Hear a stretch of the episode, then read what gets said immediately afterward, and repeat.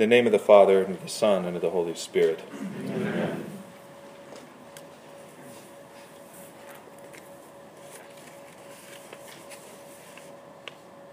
Come, O Holy Spirit, enlighten my understanding in order to know your commands.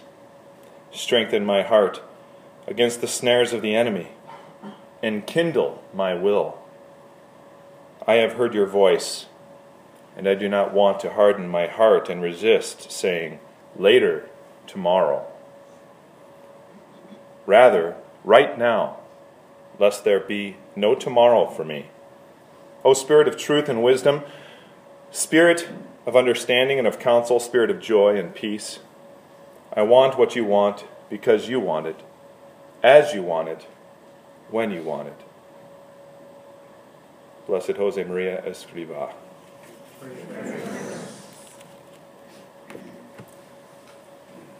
Did most of you get this little outline? It gives you a sense, just a, a very, very general sense of where we're going to go this morning. I, I give retreats, and one of my favorite retreats to give is on conversion and holiness. I've given that in various dioceses, various deacon programs and parishes, and I think that the way of spiritual childhood, this little way of St. Therese, is critical for us in how we embrace the spiritual life. How do we how do we do what we have learned? What is kind of the the how-to? The sort of handbook, if you will, for how I move through my life, for how I move through my daily activities. And I think the spirituality of this little way, this spiritual childhood is a wonderful reflection for us as you wind up your your time.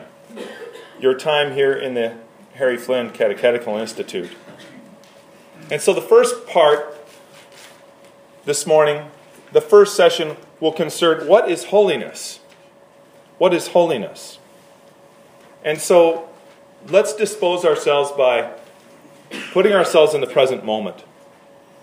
Not being anxious, not being overly busy minded, but to recognize the grace of this present moment.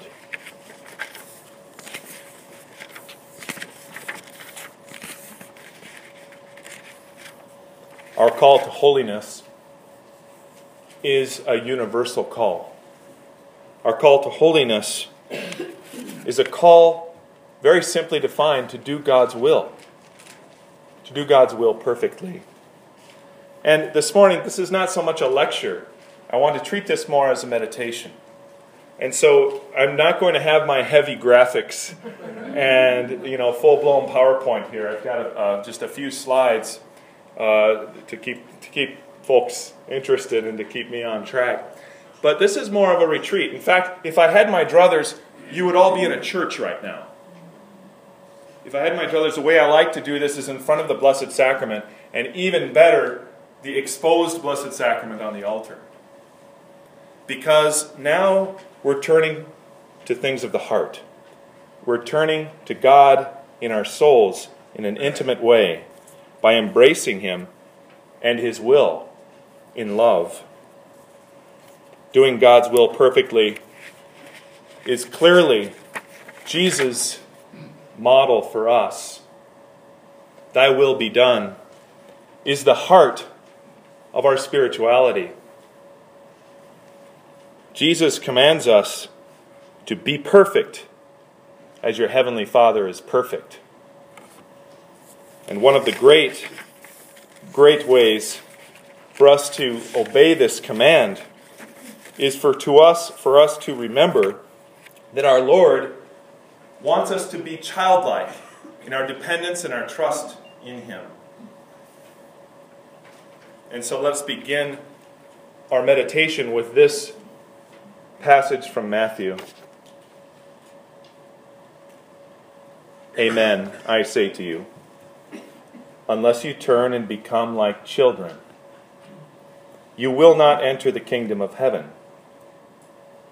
Whoever humbles himself like this child is the greatest in the kingdom of heaven. The call to spiritual childhood and complete dependence on God is a call Jesus himself gives us. And it is a call that Jesus himself lived every moment he was on the face of the earth. And so, this starting point for doing God's will for St. Therese is what? Holiness consists in not doing great things, but little things faithfully out of love. This is the essence, and I've mentioned this in my prayer sessions with you, but this is the heart and soul and core of what it means to live the life of spiritual childhood this complete dependence and abandonment to God's providence in every moment. And so we see that in doing God's will, humility quickly shows up on the scene, doesn't it? One who does the will of another must be humble. So humility is the founding cornerstone of our spiritual life. The, the cornerstone virtue is humility. St. Teresa of Avila. But in the sight of infinite wisdom, believe me, there is more value in a little study of humility and in a single act of it than in all the knowledge in the world. I think that's pertinent coming off of studying the four pillars of the Catechism. It won't do us much good unless we are growing in humility and in prayer and embracing our Lord in the sacraments of the church. This presupposes a self knowledge. As our Lord said to St. Catherine of Siena, I am he who is, you are she who is not. This isn't to belittle us, this is reality. God is infinite and we're finite. And so, the most accurate way to express that, we see that all through the lives of the saints, is God is all and I am nothing. But indeed, we have been raised to something, haven't we? Through the transforming grace of the paschal mystery. We're adopted sons and daughters of God, which is what we talked about with the Our Father, right? We call God our Father now, Abba. So, we are sons and daughters of our Lord, but we must grow in humility and in the knowledge that we're completely dependent on Him for everything. And it's this realization that brings that knowledge that we've gained and transforms it into wisdom. Wisdom. St. Teresa of Avila. As well as acting, then, as those do who have dwelt in the mansions already described, have humility, and again, humility. It is by humility that the Lord allows himself to be conquered, so that he will do all we ask of him. The deeper the foundation of humility, the more our Lord can build up our perfection and our union with Him. St. Therese, the poorer you are, the more Jesus will love you. Humility ravishes God's heart. And so, as we move into the meaning of spiritual childhood and what it is, humility is critical for us as a starting point. St. Teresa of Avila begins this very strongly before she goes and talks about the various mansions and how we can grow in holiness. She lays the foundation of humility and virtuous acts.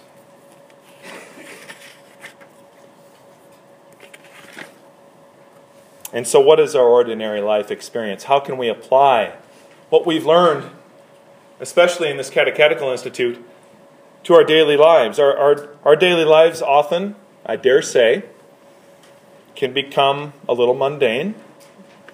They could be repetitious, right?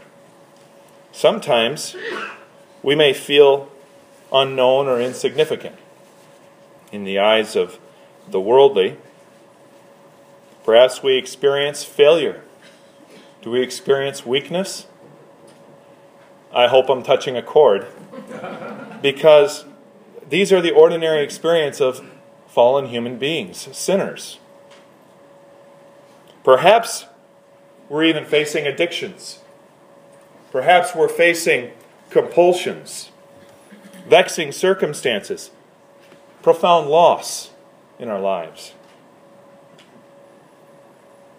We're called in this spiritual childhood to live in the sacrament of the present moment, which I've touched on in my previous sessions. This sacrament of the present moment, Father Tom actually alluded to.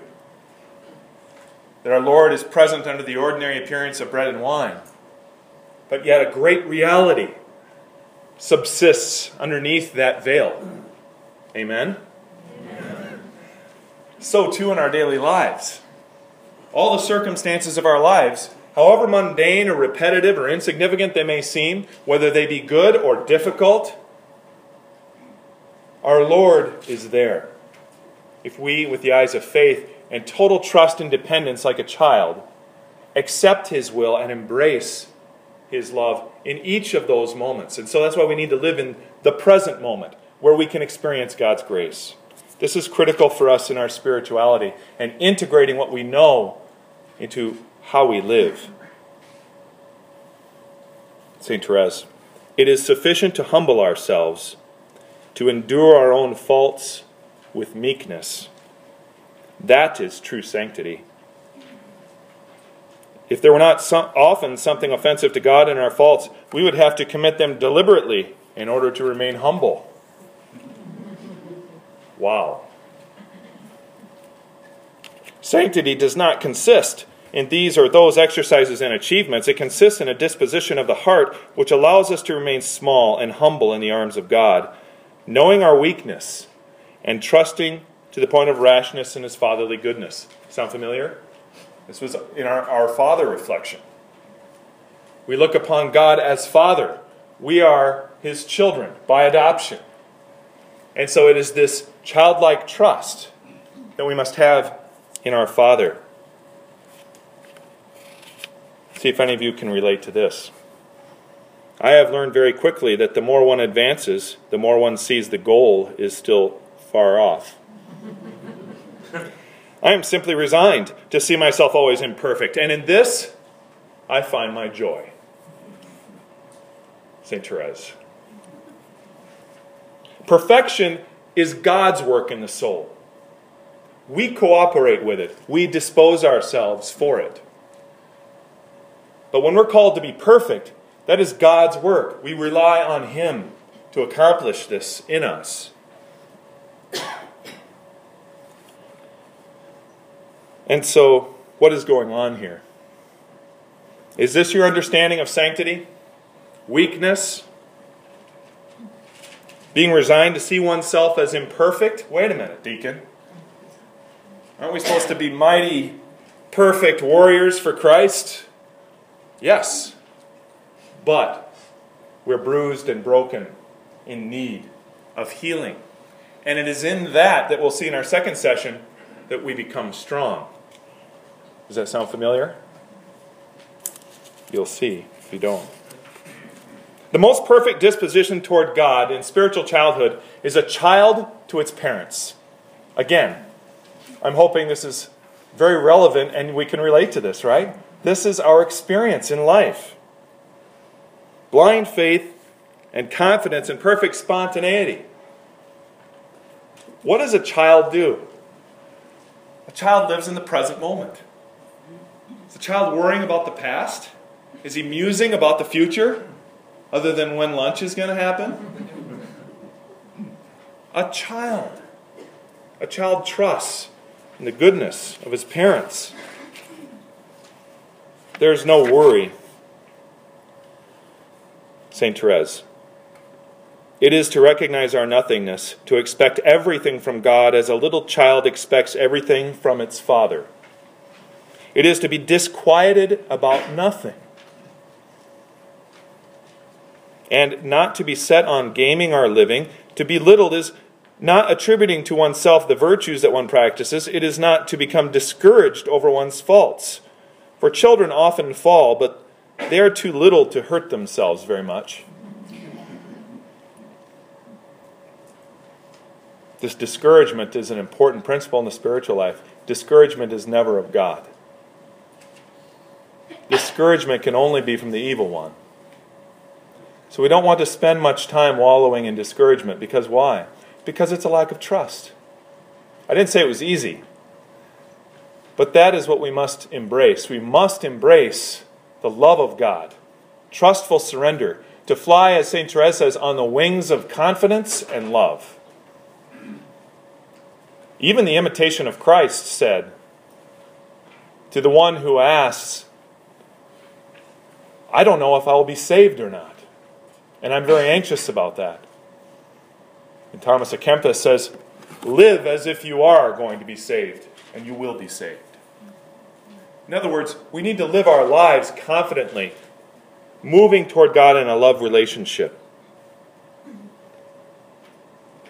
To do the present duty as well as we can with simplicity and purity of intention, leaving all else confidently in God's hands, is our handbook, the how to, with regard to how it feels to live out that gospel life. We're moving from the abstract and the theory, which is very important, the, the, the, framework of our faith and our doctrine and spirituality, and we're internalizing it as Christians through the sacramental life, especially through confession and Eucharist, and in trusting our Lord in all the ordinary circumstances of our lives.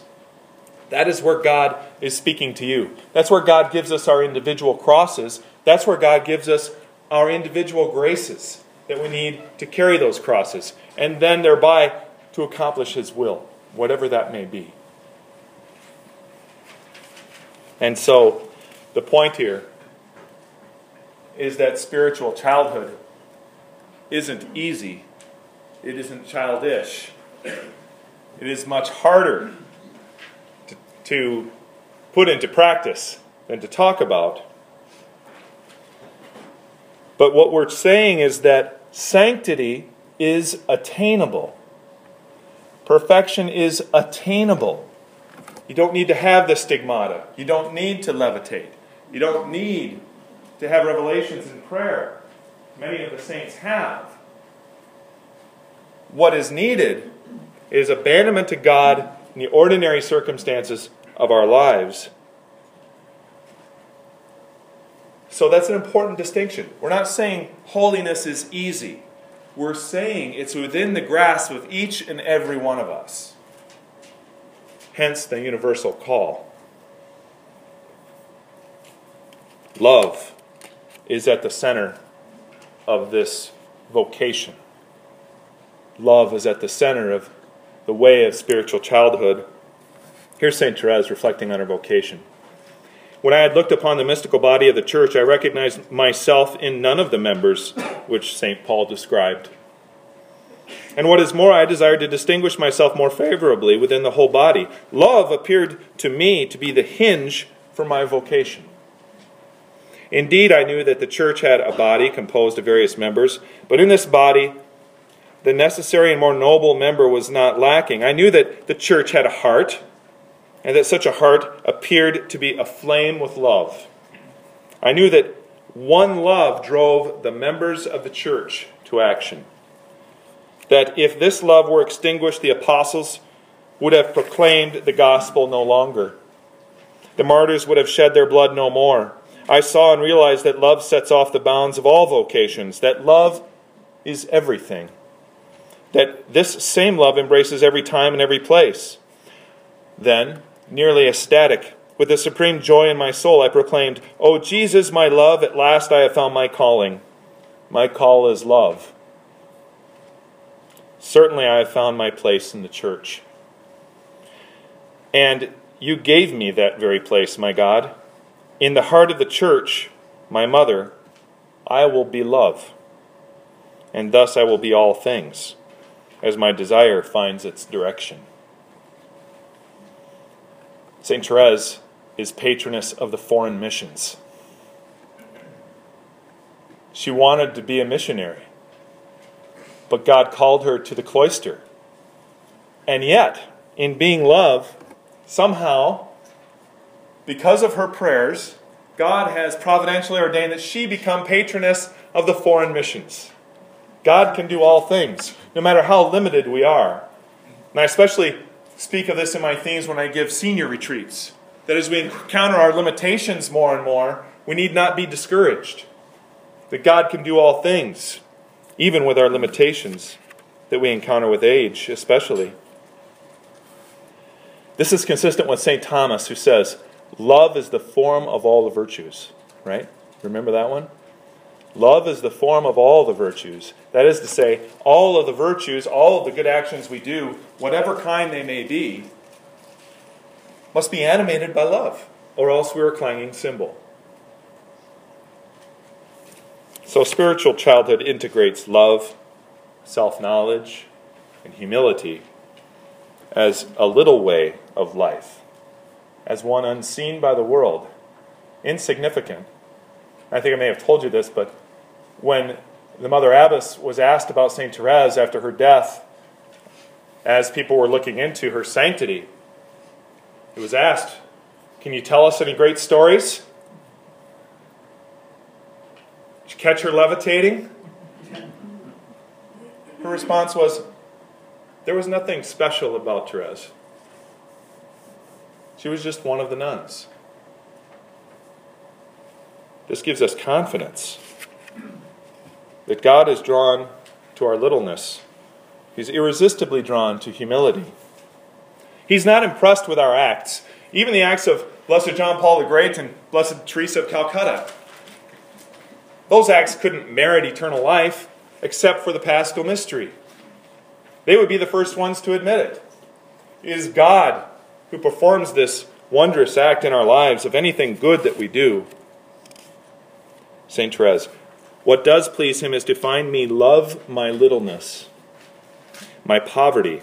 It is the blind trust I have in his mercy. There is my sole treasure. And so, this is the little way of spiritual childhood. The common and ordinary life of a Christian can lead one to the highest sanctity if our acts can be transformed into acts of love, if our circumstances of daily life can be transformed into acts of love. And this is done by accepting everything in blind faith, in complete abandonment to divine providence, and confidence in God's merciful love. So great is our confidence in His mercy that we offer even our afflictions to ravish His heart. Our sinfulness can become the touch point can become the occasion of our encounter with Christ. It can become the wellspring from which conversion flows. And it is this humility and encountering Lord in our daily lives and having the faith to see God in the little things. We all trusted that the Holy Spirit guided the conclave do we trust that the Holy Spirit is guiding every moment of our lives if we but tune into Him? It is the same. The same Holy Spirit. The same.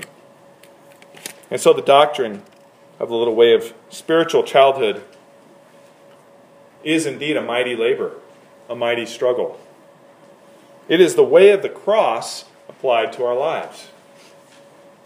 And that's what we'll move into as we talk about kenosis, how we empty ourselves in order to be filled with God in the second part.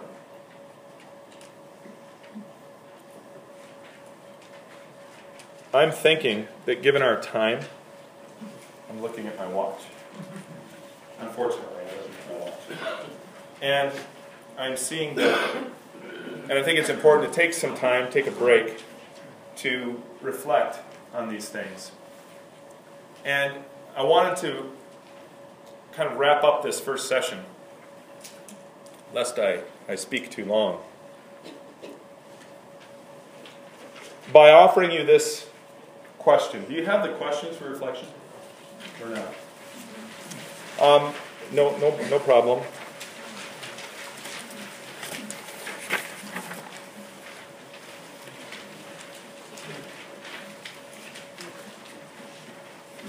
Here's a question again, as I say, ideally, perhaps we could be in a in a monastery somewhere, and we could all disperse and go walk the hallways and outside. And well, it's kind of cold outside actually. and meditate on these truths. And here's a suggested reflection for you to meditate on the several instances in your daily life where you can find God under the guise of the sacrament of the present moment. How would developing this habit of recognizing the graces in the present moment enhance your spiritual life, your prayer life, your family life, your work? I'm going to invite you to, to take about 15 minutes of to perhaps journal a few things. Feel free to, to go, can use the restroom, maybe walk the halls a little bit. Or just many of us will just be remain here. And enter into your souls. Let's take this as a quiet time.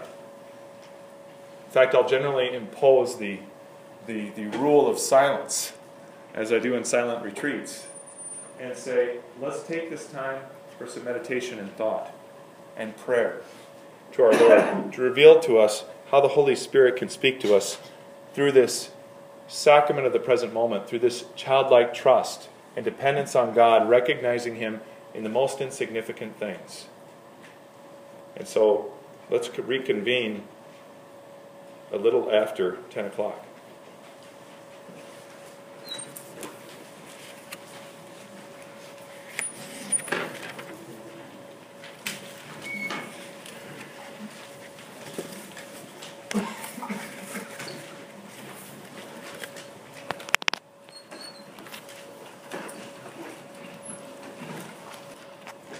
Personal conversion is the goal of any academic study or theology. Conversion is the response to the Word of God.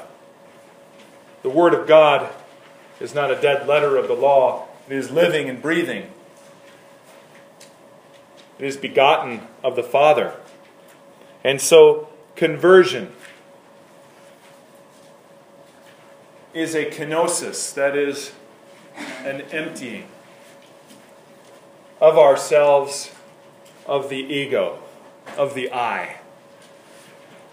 Emptying ourselves of our attachments in making false idols. Emptying ourselves of anything that is not of God. And this is the where the rubber hits the pavement, isn't it? This is our struggle. Because we can't just drop it in a moment, in most cases. Oftentimes, these are habitual sins, character flaws, occasions in our souls, whether it be attachment to material things, or people, or power, or pride. All of them boil down to pride. But this is the kenosis, the emptying that we're called to imitate in Christ Jesus. Spiritual childhood leads to conversion, leads us because it is a Christocentric doctrine. It is centered on Christ Himself.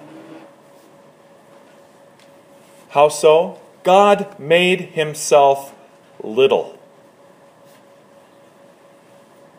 The incarnation shows us the littleness and humility of our Lord.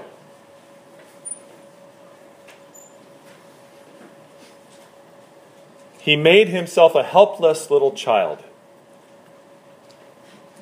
dependent obedient, accepting of the circumstances in his life, accepting of the Roman occupation, acceptance of rejection. I have a whole session that I love, which is called the triumph of failure. Because in Jesus' life, time and time and time and time and time again, he encounters failure, rejection far, far, far more than success. as the world would see it. And so it is our call to put on the inner disposition of Jesus, put on the mind and heart of Jesus from inside out that helps us to imitate him, to imitate his virtues, to imitate his disposition toward the Heavenly Father, which is a love relationship. Everything he did was for the Father. Everything he did was a child to his parent. That's who he was. That's who he is. And so, spiritual childhood leads us to the consideration of the paradoxical emptying of the divine word, which is captured so beautifully in Philippians chapter 2. The word who lays aside his glory and assumes the human condition, becoming little. Jesus describes himself as humble. Of all the things he could have said about himself, how does he describe himself in scriptures? Matthew 11. Take my yoke upon you and learn from me, because I am wise and powerful and can lead you the way to no. For I am meek and humble of heart and you will find rest for yourselves. For my yoke is easy and my burden is light, because everything he does is out of love. Love doesn't count the cost, it just doesn't. That's the mystery of love.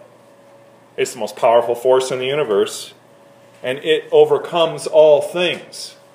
It is the light that dispels the darkness, and the darkness cannot overcome that light.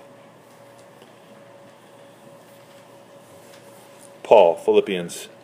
Have this mind among yourselves, which is yours in Christ Jesus, who, though he was in the form of God, did not, e- not count equality with God a thing to be grasped, but emptied himself. emptied himself, taking the form of a servant, being born in the likeness of men, and being found in human form, he humbled himself and became obedient unto death even death on a cross. Therefore, God has highly exalted him and bestowed on him the name which is above every name. Note that exaltation follows humility. First, humility. First, obedience. First, making himself a zero. Then, the exaltation of his heavenly Father. In our lives, it is this interior disposition, this kenosis, this emptying of self, that we must embrace for us to grow in holiness. Doesn't matter how much we know in that regard. There are many people who know the truth. The devil himself believes the creed. He does. But he rejects it. He rejects God. I will not serve. I will not humble myself. No wonder humility is the hinge virtue for us to practice in the practical life of spirituality, because it's the contrary to pride, the sin of our first parents. But what we've been talking about today is oh happy fault.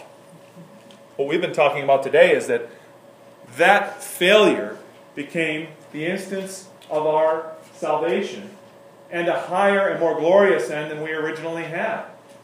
God brings good from evil. That's the more powerful God.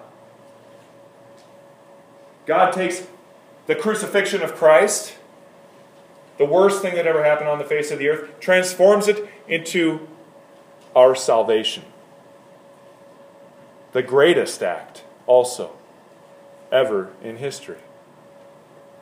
We need to apply these fundamental, pithy, substantive Catholic principles of spirituality to our lives because it cuts through all the collateral and brings us very quickly to face ourselves, to face our culture around us, and see all of the trends that are attacking one's ability to live a life of dedication to Christ the teachings of his church.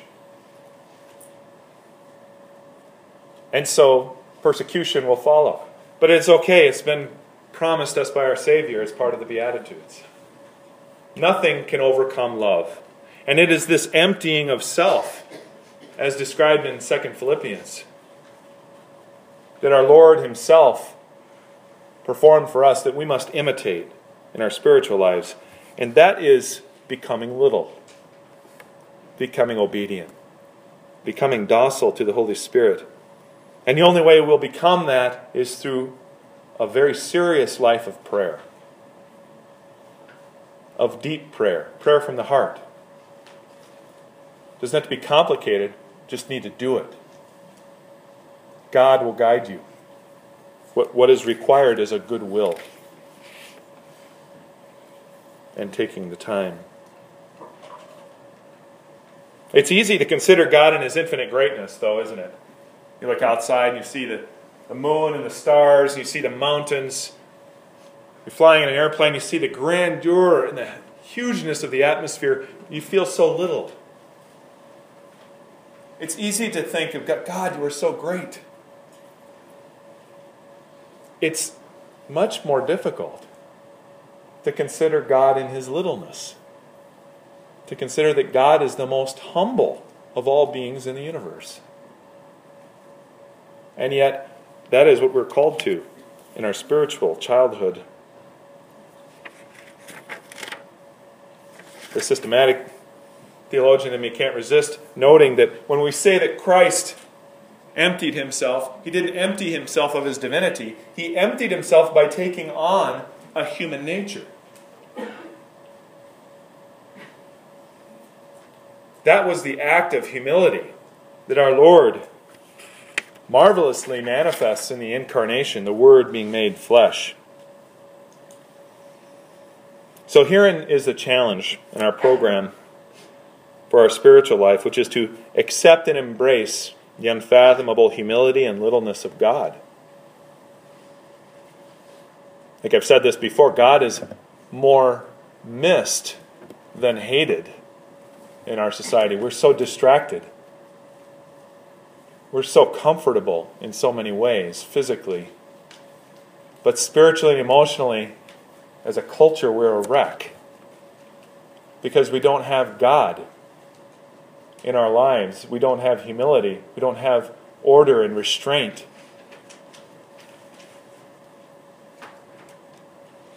And so we do this emptying, not with our own efforts only, only through the grace of God.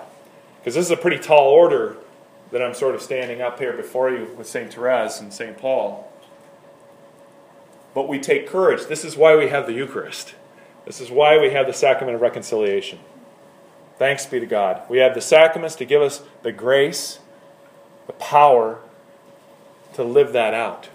Remember the, the slide with the economy of salvation, and I had that thrown into the, the, the context of the four pillars. And we have the revelation and the knowledge of the Word with the creed, right? It tells us who God is. And then we're given the power through the sacramental life of the church to then live out the moral life, which is the third pillar, and prayer representing that reunion with God, that nuptial growth, the loving embrace with God. And that's where we're at today. How do we embrace that? What does it feel like to live it? And it is this emptying. It is emptying through humbly seeing God in those ordinary circumstances of life. In seeing God in our failures in our insignificance. But how can our defects and faults and sins become occasions for greater abandonment? When Therese says it's sufficient to humble ourselves, to endure our own faults with meekness, that is true sanctity? Well, what about God's justice? Everyone loves God's mercy, but isn't He also perfectly just? Yes. But Let's remember our dogmatic theology. In God, His love, His justice, and His mercy are the same. God is perfectly simple, is He not? He is pure act. He is pure act. God is one, the most simple in the universe. He is infinite. And yet, in him, justice and love are identically the same thing. St. Therese said, I expect as much from the good God's justice as from his mercy. Why? Because his justice takes into account all the mitigating circumstances. His mercy and his justice are one and the same. Take St. Paul and his conversion, which you all know. His conversion the ferocity and tenacity with which he persecuted the church, persecuted Christ, therefore. And he was transformed into just the opposite zeal for Christ and reaching out to the Gentiles, no less. And Ananias hears this and he thinks, God, do you know who this guy is that you're sending to me? Do you know what he's doing? No, Ananias, why don't you tell me what he's doing? says, Lay your hands on him. This man is to me a vessel of election, says the Lord, to carry my name before the Gentiles, for I will show him how great things he must suffer for my name's sake. It is as if Christ had said, He hated and persecuted me furiously, so now I condemn him to love me. as vehemently as he hated me and to suffer for my name's sake, all that he wished to make me suffer. Even to the point of dying a thousand times, if necessary, for the glory of my name. Thus was the vengeance of our Lord on Paul. Love is transformed into justice, and justice into love. Mercy flows from this occasion, this transformation. Justice is transformed into love, and love into justice. This is encouraging for us. This divine transformation of justice into love is verified in every conversion. And that is what we're called to an ongoing daily conversion. Paul's was quite dramatic. But for each one of us, it's especially, and it was for Paul too, as we'll read in a minute, it's a day to day battle. That's why we need the Eucharist every day. We need to pray every day. God's purpose in permitting our miseries, our, our sins that beset our humanity, that beset our souls, is that they may serve for our sanctification, says John of the Cross. John of the Cross says that when divine love has healed our misery, the wounds of our sins will be transformed into wounds of love. And this only happens through grace. And so, this is what we mean when I alluded to earlier that it's where we're falling apart the darkest corners of our souls. It's in where we struggle with our sin, with our brokenness, that we encounter Christ most intimately.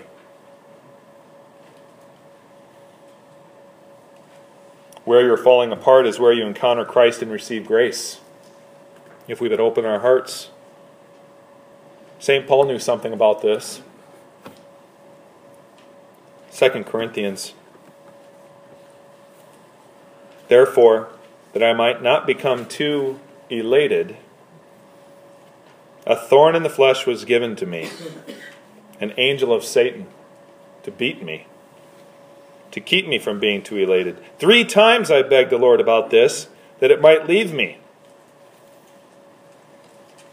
But he said to me, My grace is sufficient for you, for power is made perfect in weakness.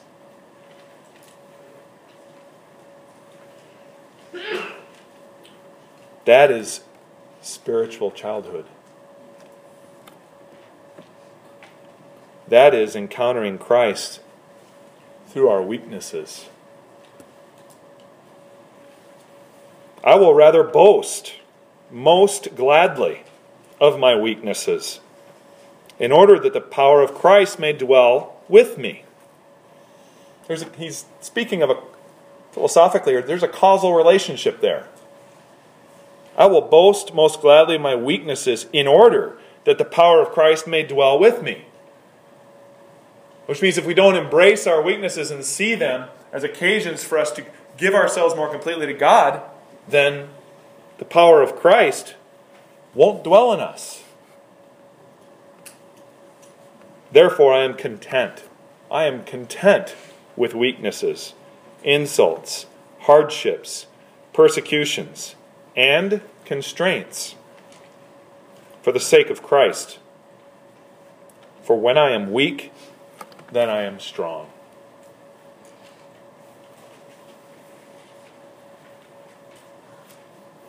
The wound has become the fountain.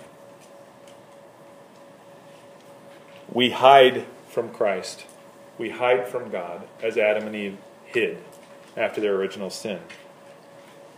And it's our need to bring these to God in the sacrament of reconciliation over and over and over again, if need be, in order to be healed. Christ loves the struggle, He blesses that struggle. He loves the determination that nothing's going to separate us from Him. And so if we fall a thousand times, we get up a thousand times by the grace of God. Christ will meet us on our own personal cross. And when we hang there, we break his heart. He comes to us. We're needy. This is Therese. Therese likened her relationship with God as her being a little child at the bottom of the stairs looking up with his hands about here on the first stair. And God comes down and sweeps her up and brings her up the stairs.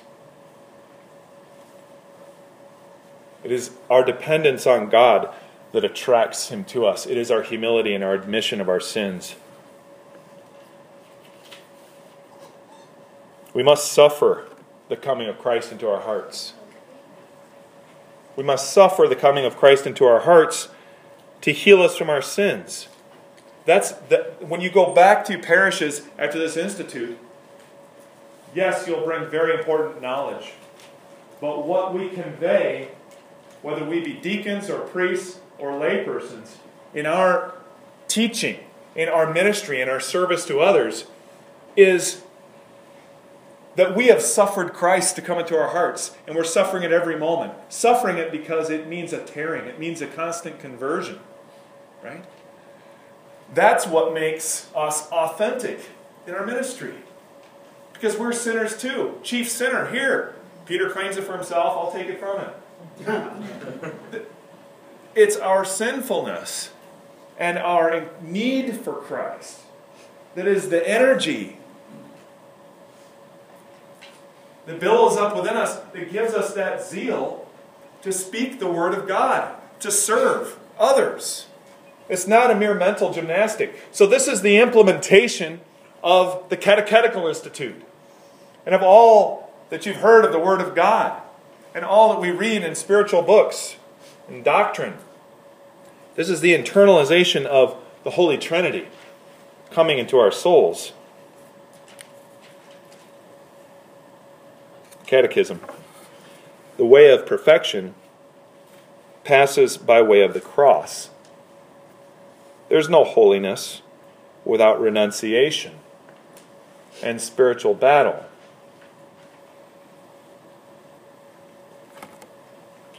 This is what I'm submitting this morning is that renunciation isn't just fasting.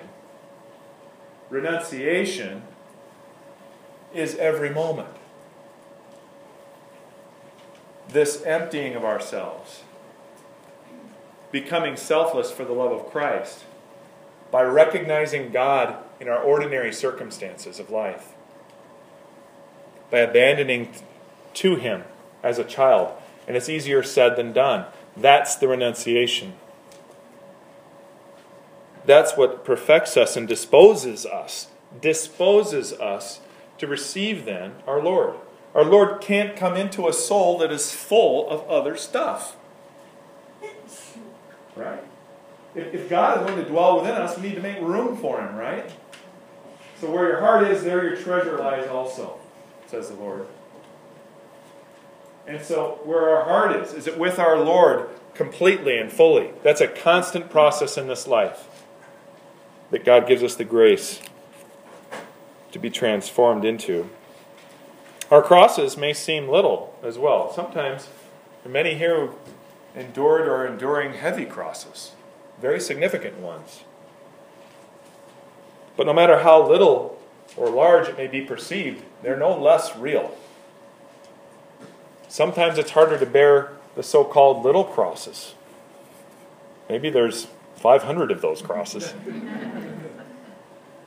Death by popcorn stoning, you know, as Fulton Sheen would say. Uh, all of these need to be recognized in the present moment and offered to God. A person who is so recollected to begin to see God and recognize Him and make those, those uprisings of spirit to Him and prayer throughout the day will quickly attain union with God. Because it takes great faith to believe that our Lord cares for us in all those little instances, in all the things we do. Great faith.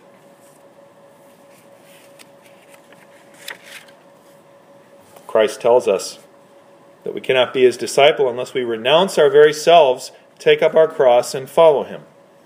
That's the language of conversion. Jesus gives us the program. Spiritual progress, the Catechism tells us, tends toward ever more intimate union with Christ. And so let's go back now, after we've plumbed the depths of kenosis and conversion, and remind ourselves that this is the yoke is easy. The yoke is easy because it's a relationship, a nuptial relationship that we're called to here.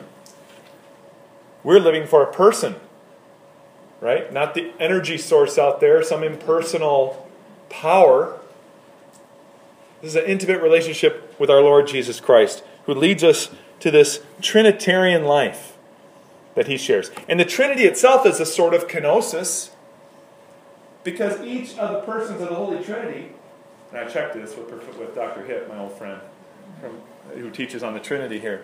And it is, as we, we're, we're all fired up at Devani's talking about how kenosis is present in the Holy Trinity. And it is because wherever there's love, there's a self emptying, isn't there? Wherever there's love, there's a self emptying. And so, what's happening between the persons of the Holy Trinity? Perfect love, perfect selflessness and emptying.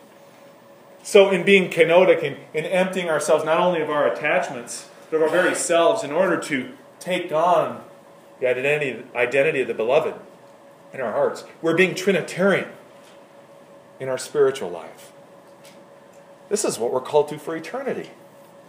This union with the Holy Trinity forever. Can't wait. God will not be boring. He's a family. Families are never boring, are they? Very consoling indeed. And so, what is the result? It's this childlike surrender to God that makes us a victim of divine love. So, this is a, a pithy, a warrior like, childlike surrender. It's all these things wrapped into one because it takes great strength and determination to live this little way. Ha ha, St. Therese, yeah, little way. Thanks for trying to make it seem a little easier. But indeed, this is for the strong of heart. The strong of heart. Even though we may be weak.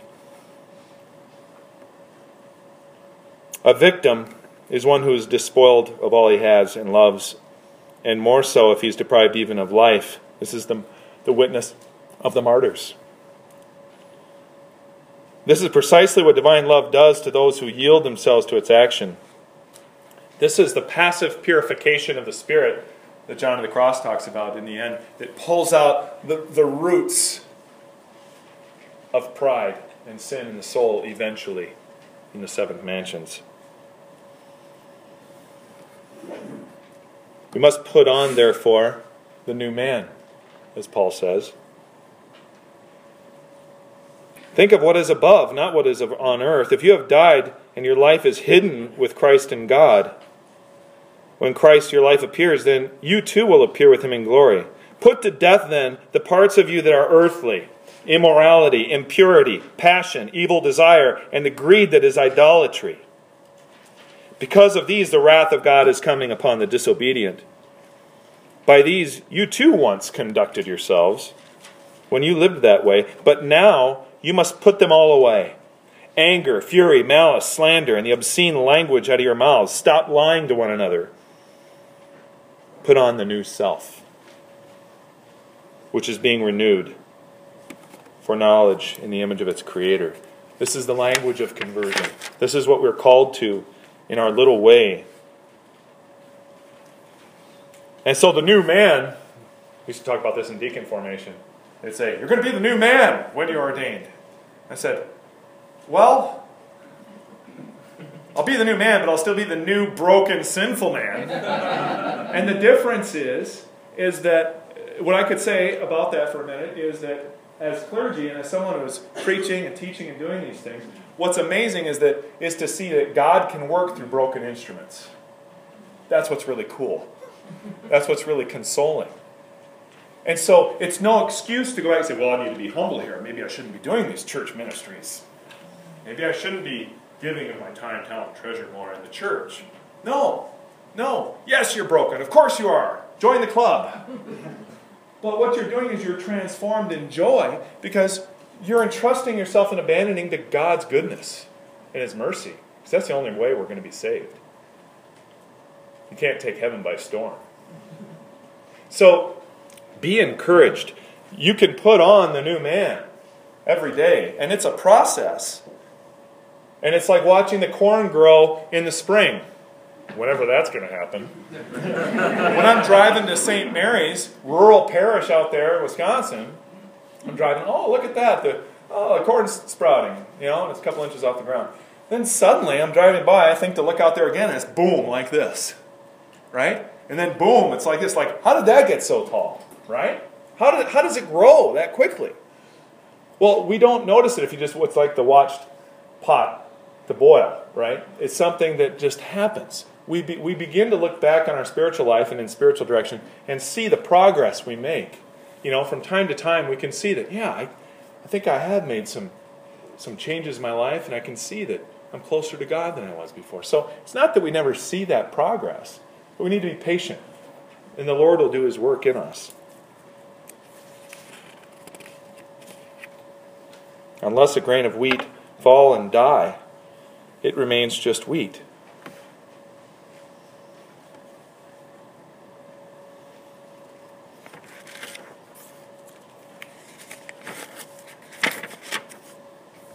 Let's talk about St. Paul one more time to illustrate this struggle of putting on the new man, this struggle of continual conversion.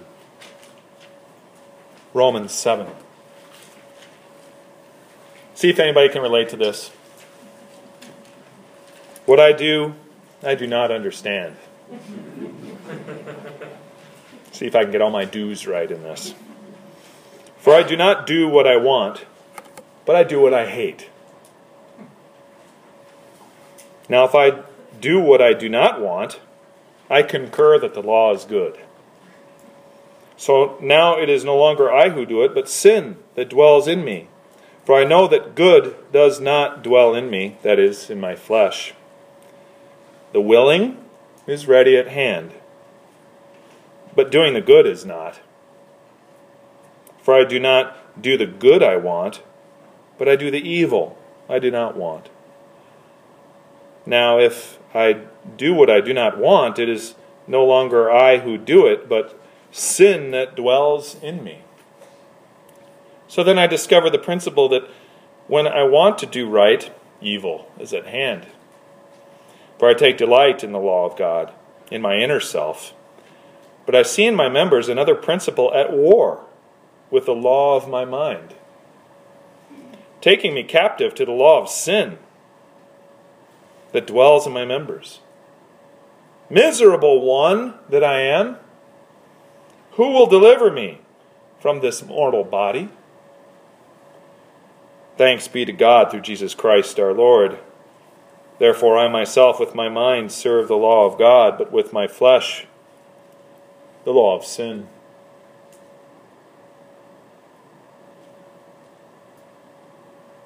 Paul is content with this circumstance. He understands that there's a war inside, and that war will wage till our death, probably five minutes after, as I like to say. And this is encouragement for us to look upon conversion as an ongoing struggle, and that God will help us progress and overcome. But Paul is content with weakness. St. Therese, a little flower, is content with littleness, with weakness. That's really against our American culture. It really cuts against the tide. This is the key for us to meditate on, I think, today. Are we struggling? Good.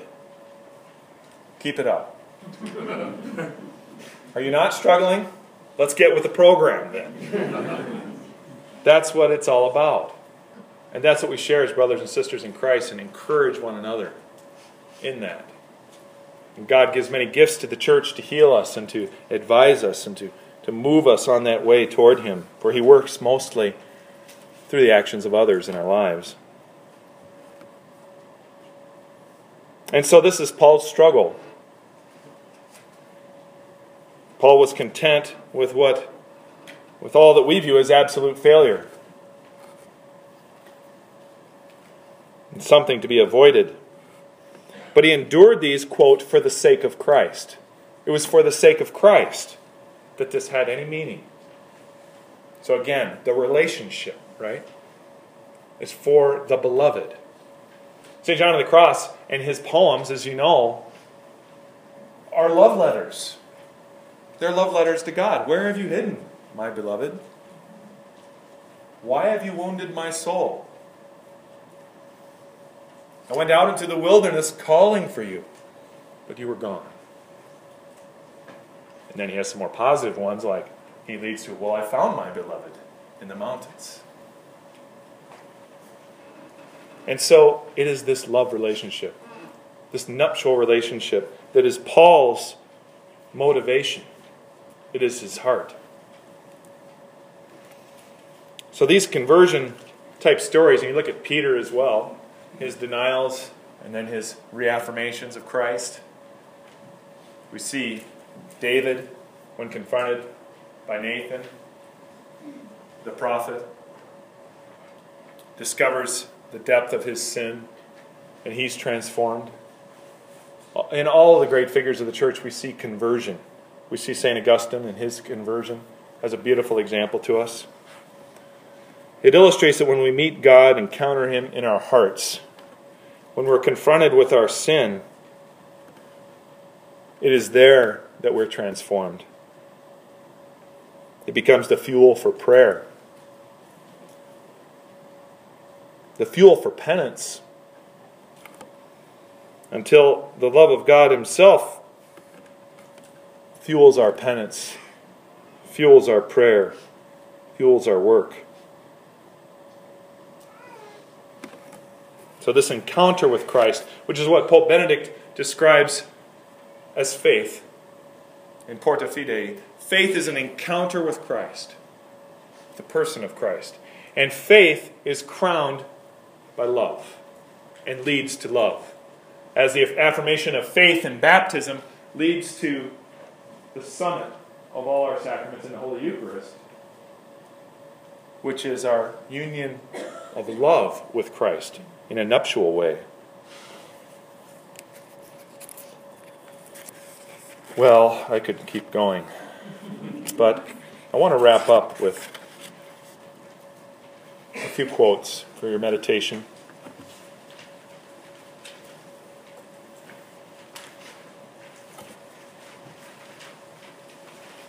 St. Therese, it is probably true that I am not always faithful, but I do not lose courage on that account. I throw myself into my Lord's arms, and He teaches me to draw profit from everything, from the good and the evil He finds in me. I give way to I give way to too many weaknesses, but I rejoice in them.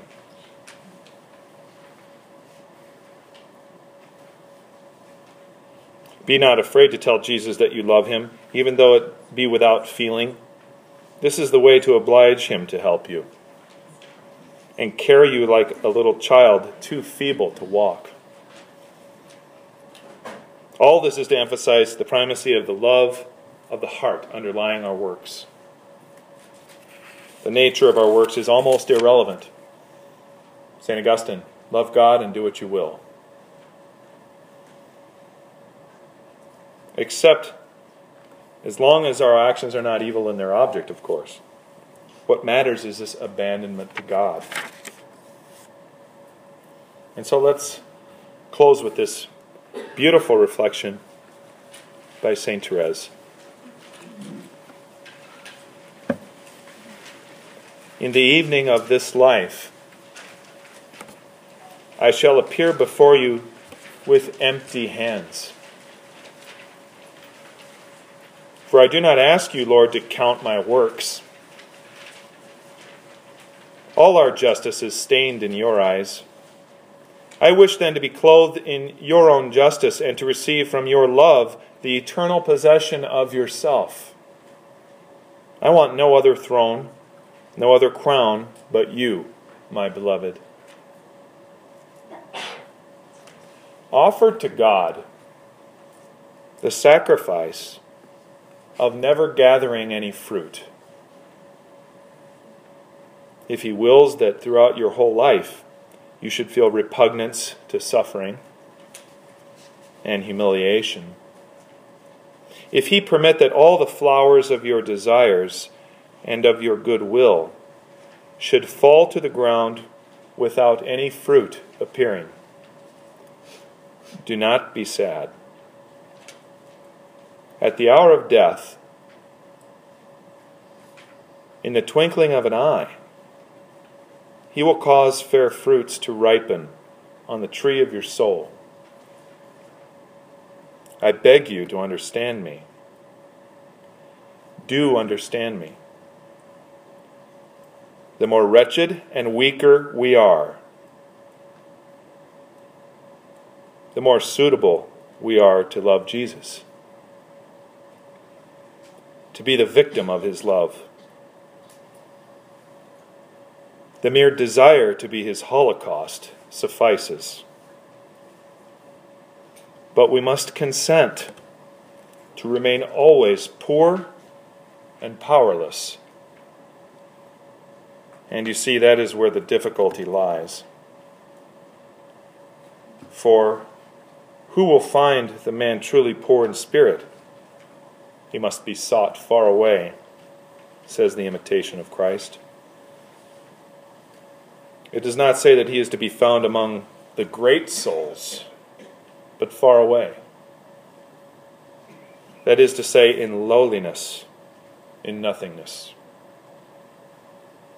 Let us stay far from everything that glitters. Let us love our littleness. Let us love feeling nothing. And Jesus will come to fetch us no matter how far away we may be. And He will reshape us in the flames of His love.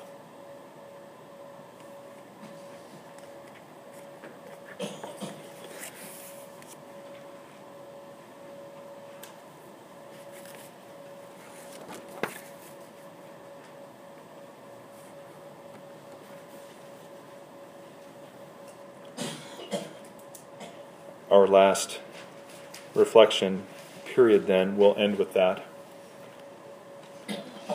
The second question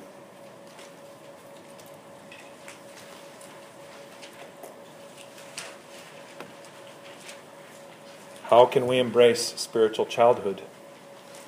Complete abandonment to God through our weaknesses, attachments, and sins. How can these become occasions of dependence and trust in God?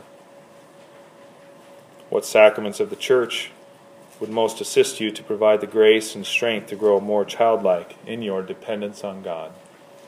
Let's take some time till 11 o'clock, and then we'll have a very brief blessing and final prayer.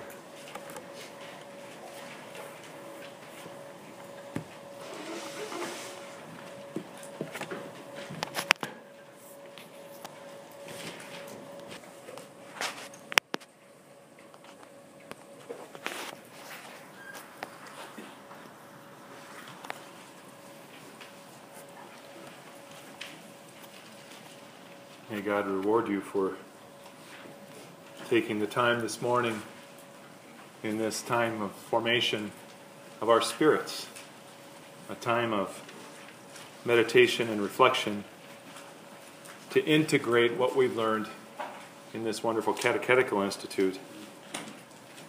I'd like to commend to your consideration this book that I haven't even read yet that Nancy just gave me.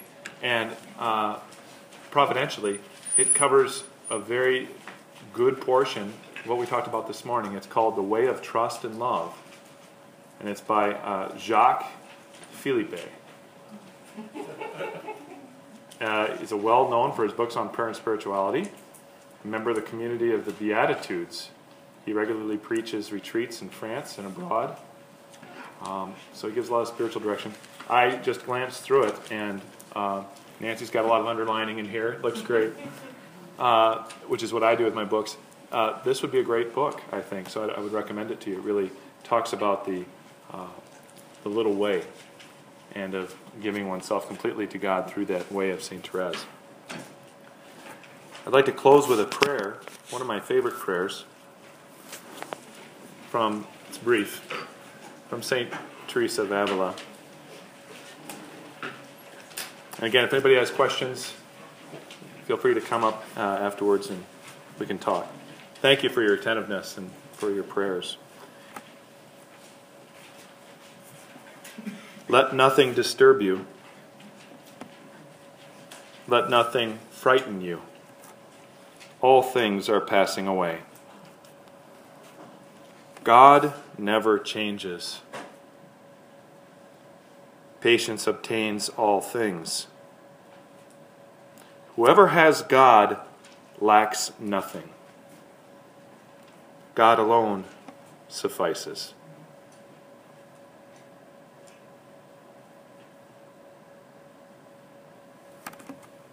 The Lord be with you. And with your spirit. The blessing of Almighty God, the Father, the Son, and the Holy Spirit descend upon you and remain with you forever. Amen. God bless you.